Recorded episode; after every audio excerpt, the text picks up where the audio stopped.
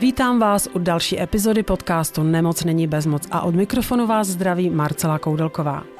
Dráždivý tračník, nebo také syndrom dráždivého tračníku, je funkční porucha trávicího traktu. Častěji trápí ženy a objevuje se v mladším věku. Projevuje se například bolestmi břicha, nadýmáním, změnami formy nebo četnosti stolice. Kdy jsou tyto projevy v pořádku a kdy už musíme zvýšit pozornost, nám vysvětlí dnešní host, pan doktor Jiří Vejmilka z interní kliniky třetí lékařské fakulty Univerzity Karlovy a fakultní Tomajerovy nemocnice v Praze, který je také členem České mikrobiomové společnosti. Vítám vás, pane doktore, u nás a děkuji, že jste si našel čas a přišel do podcastu Nemoc není bezmoc. Ještě jednou dobrý den. Dobrý den, zdravím vás a moc děkuji za pozvání do tohoto podcastu podcastu, velmi si ho vážím. Taky tak. A na úvod se, mm, nebo bych poprosila o vysvětlení, co to je vlastně tračník pro posluchače.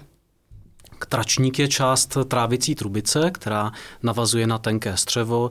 Tračník, který neboli tlusté střevo, dělíme na eh, vzestupný, potom příčný, sestupný, esovitou kličku a konečník. Mm, takže naše povídání bude, se bude týkat právě tlustého střeva. A když v úvodu jsem říkala, že se budeme bavit o dráždivém tračníku, anebo také jsem našla, že se tomu říká IBS, tuhle tu zkratku, tak jestli nám můžete popsat podrobněji, co je to vlastně dráždivý tračník, o co se jedná? Tak ta anglická zkratka znamená Irritable Bowel Syndrome, tedy mm. syndrom dráždivého tračníku. Není to úplně přesné označení, protože se může a mnohdy týká celé trávicí trubice, tedy nejenom tlustého střeva, ale také například hybnosti tenkého střeva. Syndrom proto, protože to se může i odrážet do různých jiných orgánových systémů. Proto také hovoříme o velkém významu střevní mikrobioty, která může hrát roli i v rozvoji tohoto onemocnění a je to onemocnění, které se vyznačuje spektrem eh, různých příznaků, především trávicích a jsou tam také kritéria, takzvaná diagnostická kritéria nebo římská kritéria, eh, která jsou i časová, to znamená, musí tam být určitá doba, po kterou jsou tyto obtíže. Uh-huh. A ještě se uvádí, že je to, já jsem to říkala i v úvodu, že je to funkční porucha trávicího traktu. Tak proč ta funkční? Protože se týká funkce trávicího traktu, eh, pacient pokud má trávicí obtíže nebo i jiné obtíže, tak je pečlivě vyšetřen a pokud se nezjistí eh, žádný nález, tak eh, se označí ta porucha jako funkční. Byť i dneska předpokládáme, že tam může probíhat v případě syndromu dráždivého tračníku určitá určitá forma eh, nebo hladina takzvaného tichého zánětu, mm-hmm. ale přesto označujeme jako funkční, jsou tam funkční obtíže, ať už průjem eh, nebo zácpa, ale z hlediska například endoskopického vyšetření, z hlediska krevních testů, tak ty výsledky jsou negativní. Mm, moc děkuji za tento úvod a vysvětlení, protože jsme to zmínili několikrát, aby bylo jasno. A e, ty příznaky toho dráždivého tračníku, jak jsem mi říkala v úvodu, jsou, se od běžných obtíží moc neodlišují. A e, kdy vlastně se jedná jen o nějakou problém se v zažívacím traktu a kdy už je to opravdu ten syndrom dráždivého tračníku, nebo by se měl člověk obávat? Tak jsou tam taková časová kritéria, tedy jsou to několika měsíční obtíže. Odlišil bych například nevolnost nebo že je nám těžko po určitém jídle. Stejně tak bych odlišil eh, třeba cestovatelské průjmy, které většinou sami odezní, eh, případně s využitím probiotik, který eh, v tomto případě syndromu dráždivého tračníku se jedná o několika měsíční až několika leté obtíže, hmm. kdy pacient podstoupí řadu vyšetření a jak už jsem říkal, ty nálezy jsou, jsou jsou negativní nebo nevysvětlují obtíže toho pacienta. Tedy je tam určitě eh, ten časový horizont eh, to znamená dlouhodobost těch obtíží je velmi typická. Eh, to spektrum obtíží, jak už jsem zmiňoval, mohou to být tedy průjmy, mnohdy ve vazbě na stres, ale může to být i zácpa, může se střídat průjem a zácpa.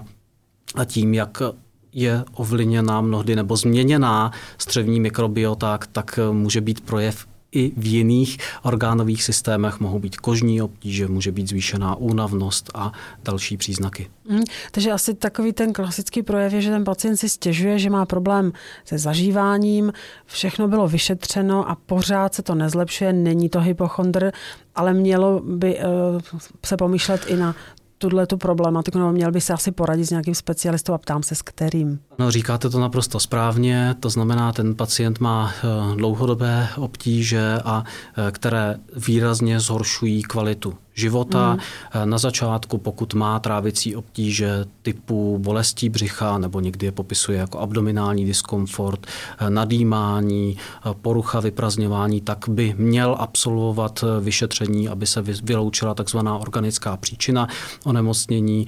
Měl by navštívit nejprve svého praktického lékaře, který potom rozhodne o dalších vyšetřeních, odešle pacienta ke gastroenterologovi a pokud se vyloučí jiná onemocnění, tak a ten pacient má dlouhodobě tyto obtíže, tak se označí tyto obtíže právě termínem syndrom dráždivého tračníku. Mm. To vyšetření je komplexní, to znamená, nepomýšlíme v ten první moment jenom na náš trávicí trakt, ale také na další orgány. Běžně se dělají vyšetření k vyloučení onemocnění třeba štítné žlázy mm. a, a jiných onemocnění, čili mělo by proběhnout komplexní vyšetření u praktického lékaře.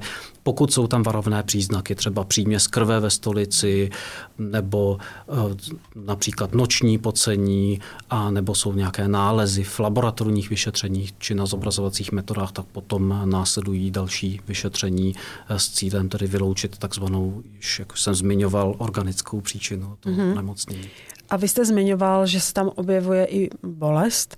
Jaká je to bolest? Kde? V kterých místech?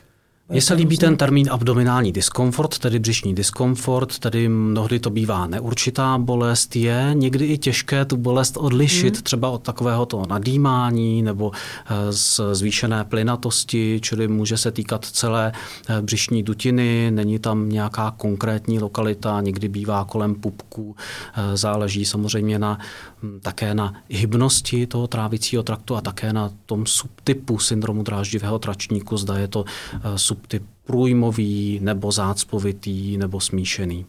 A zmínil jste průjem zácpa. Co je víc, průjem nebo zácpa, nebo obojí tak nějak stejně? Nebo... Setkáváme se třeba s takzvaným smíšeným subtypem, kdy se průjem a zácpa střídá, jinak eh, takový ten typický projev syndromu dráždivého tračníku, tedy průjmy opakovaně eh, z řídké stolice předtím, než máme třeba eh, jít na zkoušku nebo nás čeká nějaká stresující událost, tak to je právě ten pod subtyp průjmový, který se zdá častější, ale mnohdy pacienti nepovažují ty obtíže za zásadní a e, neřeší právě tyto obtíže, takže nemáme úplně přesnou představu, mm-hmm. jak je četný výskyt e, tohoto onemocnění. Odhaduje se v různých zemích, že to může být třeba až 10% populace s, s dráždivým tra, tračníkem. Ano. Já jsem totiž, a mám to tady na vás hned nachystáno, a našla jsem, že pouze čtvrtina lidí s těmito obtížemi um, vyhledá lékaře. A proč um, vlastně se tak děje, že jenom takováhle malá skupina? Je to právě těma nespecifickýma projevama, nebo je tam nějaká obava z něčeho, nevím, Přesně jak říkáte, mohou to být eh, tedy nespecifické obtíže, mnohdy třeba i netypické obtíže a může to být i obava eh, z onemocnění. Je dobré, když pacient se svěří svému, svému registrujícímu praktickému lékaři, protože ten praktický lékař může rozhodnout případně ve spolupráci s gastroenterologem, jaký by měl být rozsah vyšetření, protože pokud jsou to typické obtíže v rámci syndromu dráždivého tračníku, tak někdy je pro pacienta eh, řada vyšetření mnohem více stresující a ten stres potom může stát také u zrodu nebo zhoršovat eh, tu, tu vlastní funkční poruchu trávicího traktu. Já si umím představit, že při těch potížích, jak jste popisoval, hodně těch lidí nejdřív eh, navštíví lékárnu a nechá si poradit něco na trávení a něco na takovýto nadýmání, tak eh, se mi nabízí, že asi když toto všechno absolvuje a pořád nedojde k úlevě, nebo jakou vy máte zkušenost, když ty pacienti k vám přijdou a potvrdíte diagnozu, tak co předtím oni všechno třeba eh, absolvují nebo si nakoupí v lékárně? Pomůže něco, nepomůže, nebo jaký je, jaká je vaše zkušenost?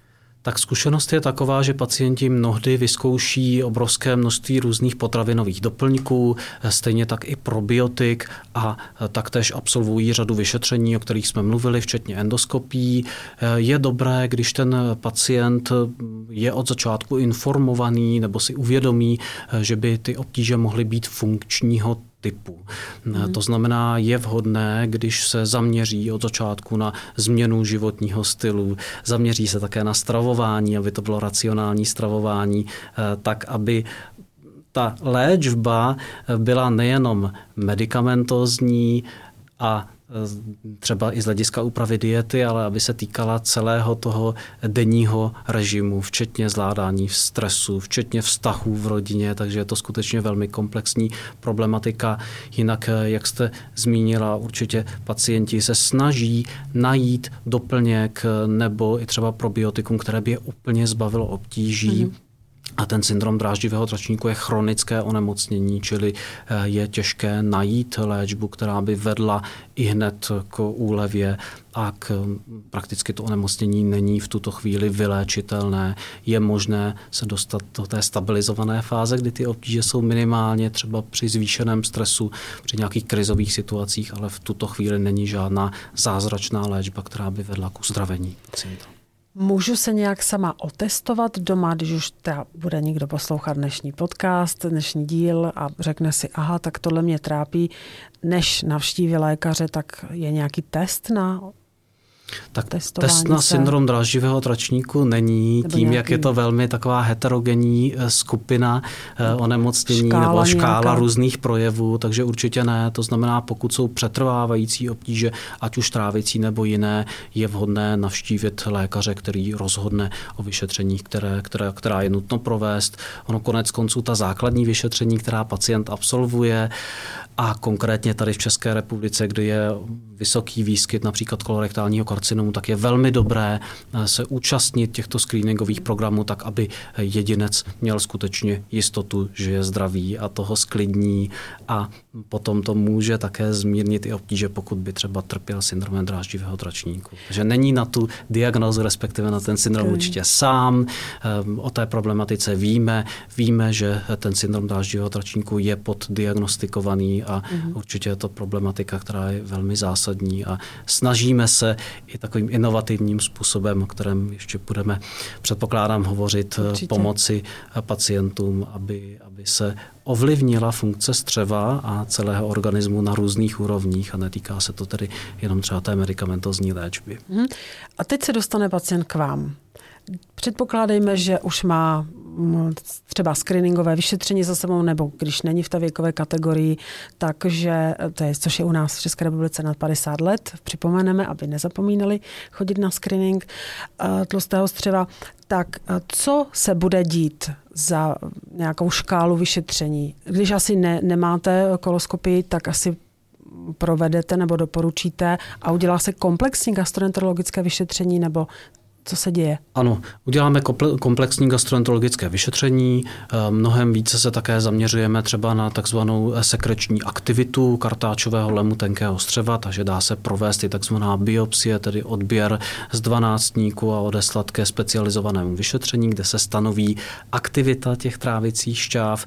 Eh, zabýváme se mikrobiotou. Hmm. Bohužel ta mikrobiota je velmi složitá, to znamená taková ta představa, že bychom jedno jednoduše vyšetřili vzorek stolice a stanovili mikrobiotu a na základě toho stanovili léčbu, to tak nefunguje, nebo diagnózu a následně léčbu to tak nefunguje.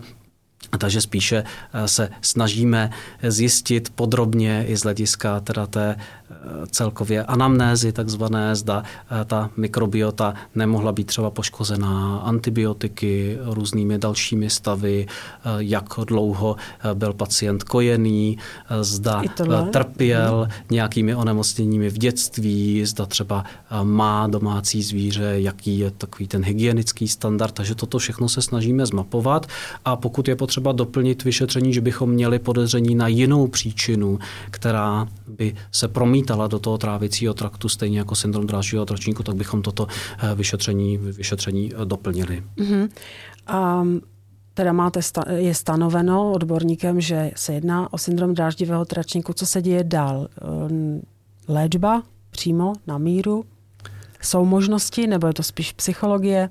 Krásný dotaz. Ta léčba je symptomatická. V tuto chvíli tedy neznáme takzvanou kauzální léčbu, že bychom řešili příčinu, protože zatím nevíme, jaké jsou všechny ty příčiny eh, tohoto onemocnění. Samozřejmě hraje roli dědičnost, hraje roli stres, hraje roli expozice různým látkám, včetně antibiotikum, případně tedy prodělaným onemocněním, třeba infekčním gastroenteritidám, eh, takže to, toto všechno. Ale symptomatická léčba, to znamená, eh, řešíme s pacientem, jaká ta obtíž je nejhorší z hlediska eh, toho syndromu, to znamená, pokud jsou zácpy, snažíme se ovlivnit zácpy, pokud jsou průjmy, řešíme průjmy, pokud jsou tam bolestivé stahy, v rámci toho trávicího traktu, tak eh, podáváme léky, které eh, tyto vztahy tlumí a jsou tedy protibolestivé. Eh, řekl bych, že jádro té léčby spočívá ve správné volbě diety, v úpravě mm. stravování, v úpravě režimu a také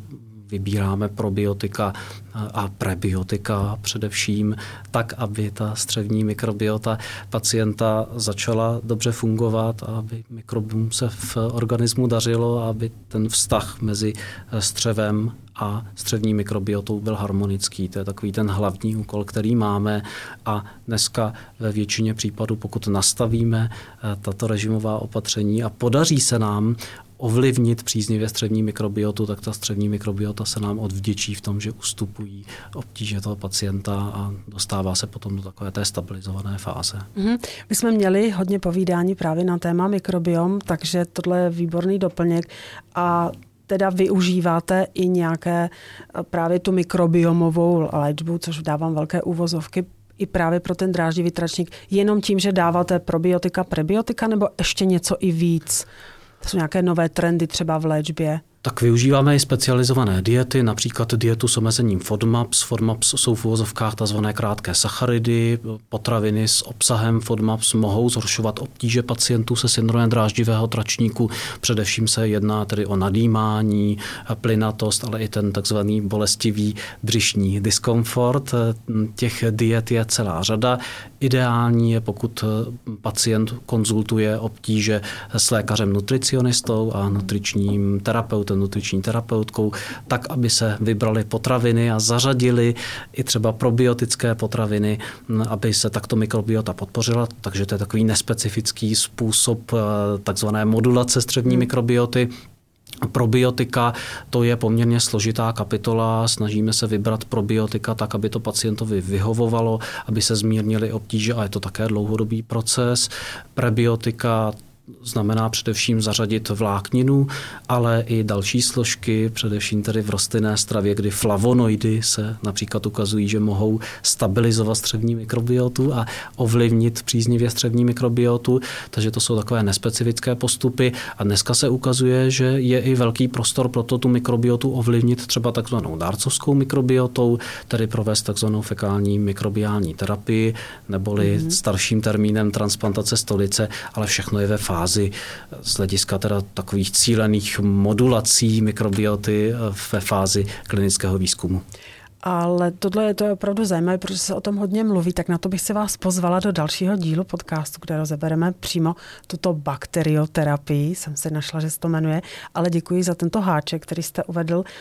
A mluvil jste ještě o těch, eh, jsou nějaké typické potraviny, které eh, jsou typické právě, mm, kdy zhoršují dráždivý tračník, já nevím, sladkosti, nic mě nenapadá, ale zmínil jste tam nějaké typické, ale vy jste řekl takovým složitým názvem, tak pro posluchače. Ano, tak eh, mohou to být potraviny, které obsahují ve zvýšené míře takzvané FODMAPs ale je potřeba vždycky tu dietu individualizovat eh, u pacienta v každém případě, ale to se netýká paci, jenom pacientů se syndromem dráždivého tračníku a nás všech. Měli bychom omezit eh, vysoce průmyslově zpracované potraviny a umělá sladidla protože se ukazuje, že z dlouhodobého hlediska jak vysoce průmyslově zpracované potraviny, tak umělá sladidla mohou nepříznivě ovlivnit střevní mikrobiotu a to nejenom z hlediska složení, a především z hlediska funkce.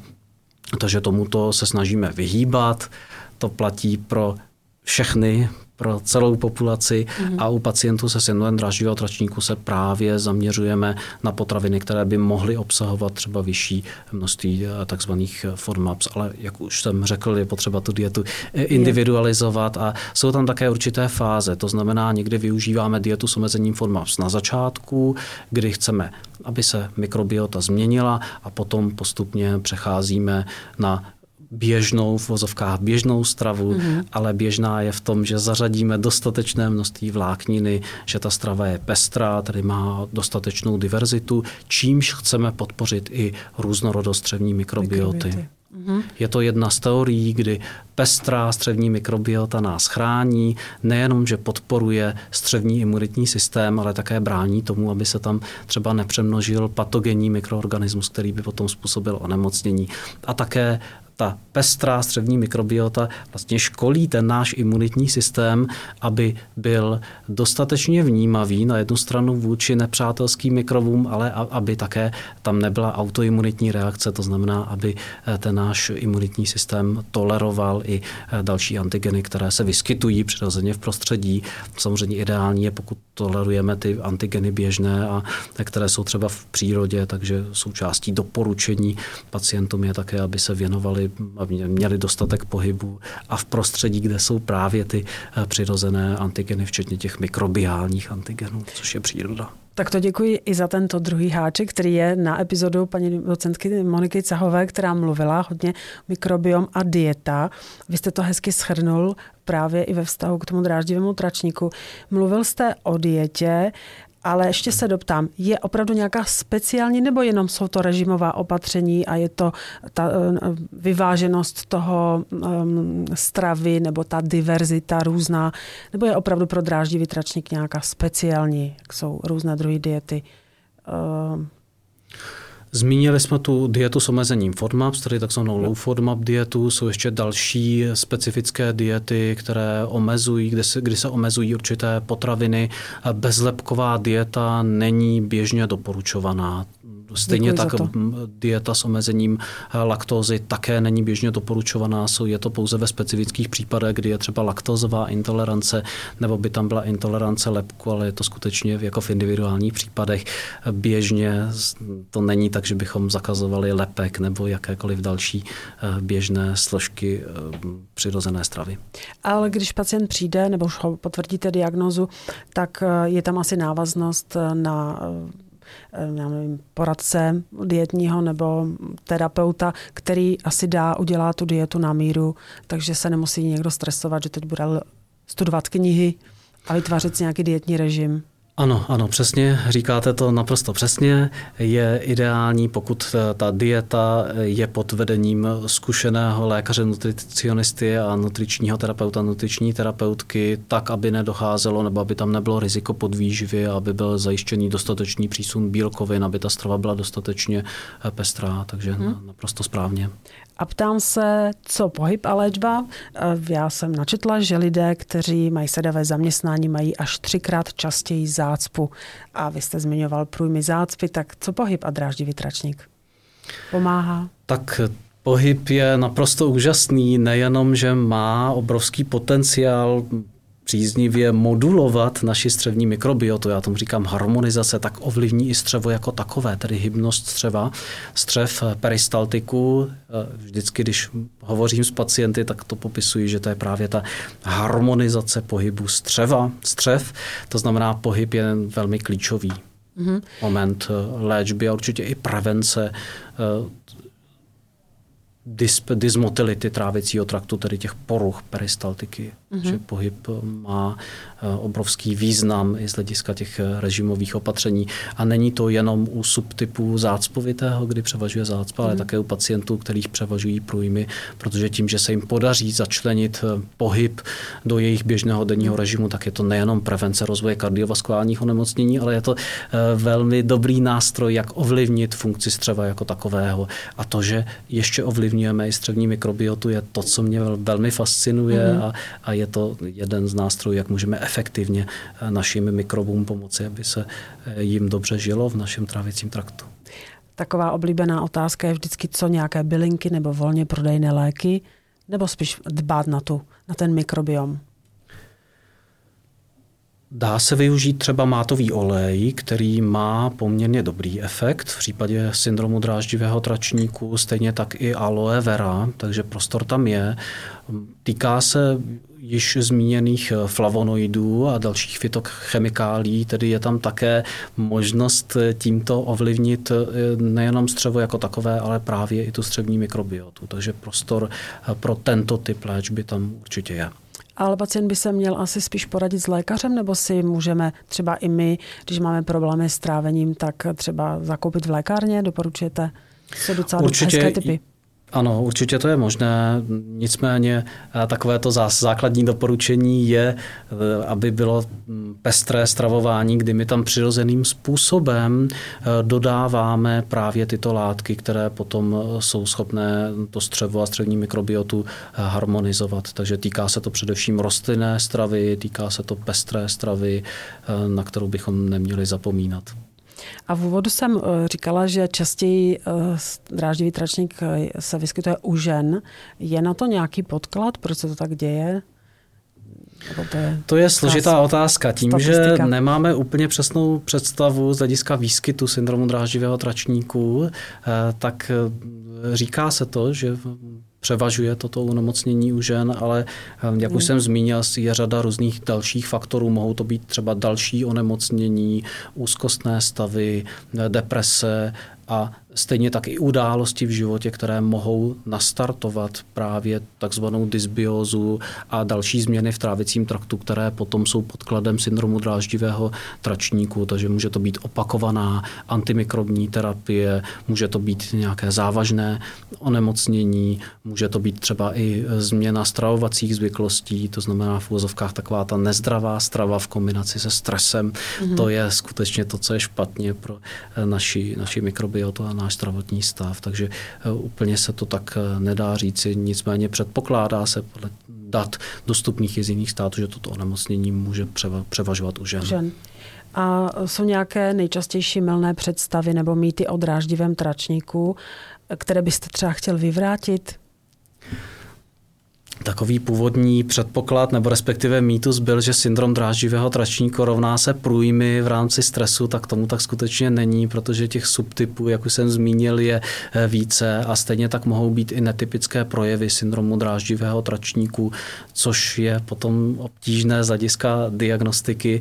Eh, ten další mýtus je, že by v tuto chvíli měla existovat léčba, která vyléčí eh, tyto obtíže trošku je to proti tomu, že tu naši mikrobiotu prakticky se snažíme školit a hmm. celá léta a je pod vlivem různých faktorů, takže není to tak jednoduché, že bychom měli jednu tabletku nebo několik tabletek, ať už zázračného probiotika nebo nějakou specifickou léčbu, že bychom tuto mikrobiotu rychle opravili a ten pacient byl zdrav. Jeden z těch dalších mýtů se týká kvality života, to znamená ten syndrom dráždivého tračníku, pokud je to těž, pokud jsou výrazně vyjádřené ty příznaky, ať už průjmy, nebo zácpa, nebo ten bolestivý břišní diskomfort, tak to výrazně ovlivňuje kvalitu života pacienta. Mnohdy vede i k tomu, že jsou potom, že ten pacient drží eh, diety, kdy eh, může i ohrozit stav své výživy. Eh, takže to je taky jeden, jeden z dalších mýtů. Ono to může asi navádět i na to, jak lidi mají teď tendenci omezovat lepek, cukry a mléko, že to může být nějaké alergie, ale opravdu spíš snažit se to co nejdřív vyvrátit, že to není alergie a pomýšlet spíš na ten dráždivý tračník. Proto jsem byla ráda, že jste přijal pozvání, aby jsme o tomto víc pohovořili. Jakou byste měl radu pro lidi, kteří práv, kterým právě prochází, nebo jim bylo řečeno, že mají dráždivý tračník, tak eh, takovou spíš uklidňující bych byla ráda, jako optimistickou, co je čeká, je, jestli se s tím dá žít, protože to má hodně velký vliv na kvalitu života určitě toho pacienta. Tak určitě se nebát, protože ten stres to je jeden z hlavních eh, velmi nepříznivých eh, rizikových faktorů, které ovlivňují nejenom střevní mikrobiotu, ale celý náš organismus. Eh, ten syndrom dráždivého tračníku to je problematika, která se řeší prakticky velmi dlouhou dobu. Je snaha vyvinout léčbu, která by byla takzvaná kauzální, ale pokud se podaří v rámci té symptomatické terapie zmírnit obtíže a zmírnit změnit celkově v rámci režimových opatření eh, celkově mm, eh, svůj životní styl, eh, tak se dá přejít do stavu tedy té klidové fáze onemocnění, kdy ty obtíže jsou prakticky minimální. Mm-hmm. Čili jenom bych uklidnil. Určitě je dobré zároveň dbát na prevenci, to znamená absolvovat pravidelně vyšetření v rámci těch jednotlivých screeningových programů, mít zdravý životní styl, nezařazovat různé výrazně takzvaně restrikční diety, naopak se nebát zmíněných probiotických potravin, tedy potravin, které obsahují živé mikroorganismy, ať už je to fermentovaná strava, fermentované mléčné výrobky a, nebo fermentovaná zelenina, a snažit se skutečně podpořit eh, tu různorodost střevní mikrobioty, tak abychom harmonizovali vztah mezi mikrobiotou a naším organismem. Čili určitě se nebát tohoto syndromu, eh, chodit na preventivní prohlídky a my samozřejmě doufáme všichni, že bude k dispozici potom léčba takzvaně kauzální eh, narůstají poznatky o tomto syndromu, hmm. které se týkají nejenom takzvaného tichého zánětu jako takového, ale také té dysbiozy, tedy toho narušení struktury a funkce střevní mikrobioty, takže doufáme, že potom budeme moci možná i ve spolupráci s umělou inteligencí eh, ty poznatky potom ehm, prakticky přeložit do té klinické praxe, tak abychom mohli tu léčbu co nejvíce individualizovat eh, na míru eh, střevní mikrobiotě, konfigurace, tedy nastavení celkově dalších orgánových systémů a vůbec funkce střeva, která, která je velmi komplexní a fascinuje nás. Takže střevní mikrobiom, pečovat o něj, tak jak už bylo řečeno v těch minulých dílech, kde jsme se věnovali mikrobiomu střeva a vůbec lidského těla. Takže to je důležité i vlastně jako v rámci prevence, i v rámci této této léčby. Já vám moc děkuji, pane doktore, za to, že jste přišel do povídání do podcastu Nemoc není bezmoc a budu se těšit zase příště. My jsme si už domluvili takový speciální téma, jako je bakterioterapie neboli léčba. A ještě jednou děkuji a nashledanou. Děkuji moc za pozvání. Nashledanou. Naším dnešním hostem byl pan doktor Jiří Vejmělka, interní lékař. Loučím se s vámi a budu se těšit zase za týden. Připomínám, že všechny epizody podcastu jsou na webových stránkách nemocnenibezmoc.cz a určitě se přihlašte k odběru nášho newsletteru. Vždycky, když budeme mít novou epizodu, tak dostanete od nás zprávu do e-mailové schránky. A mějte klidné dny a nezapomínejte, že nemoc není bezmoc.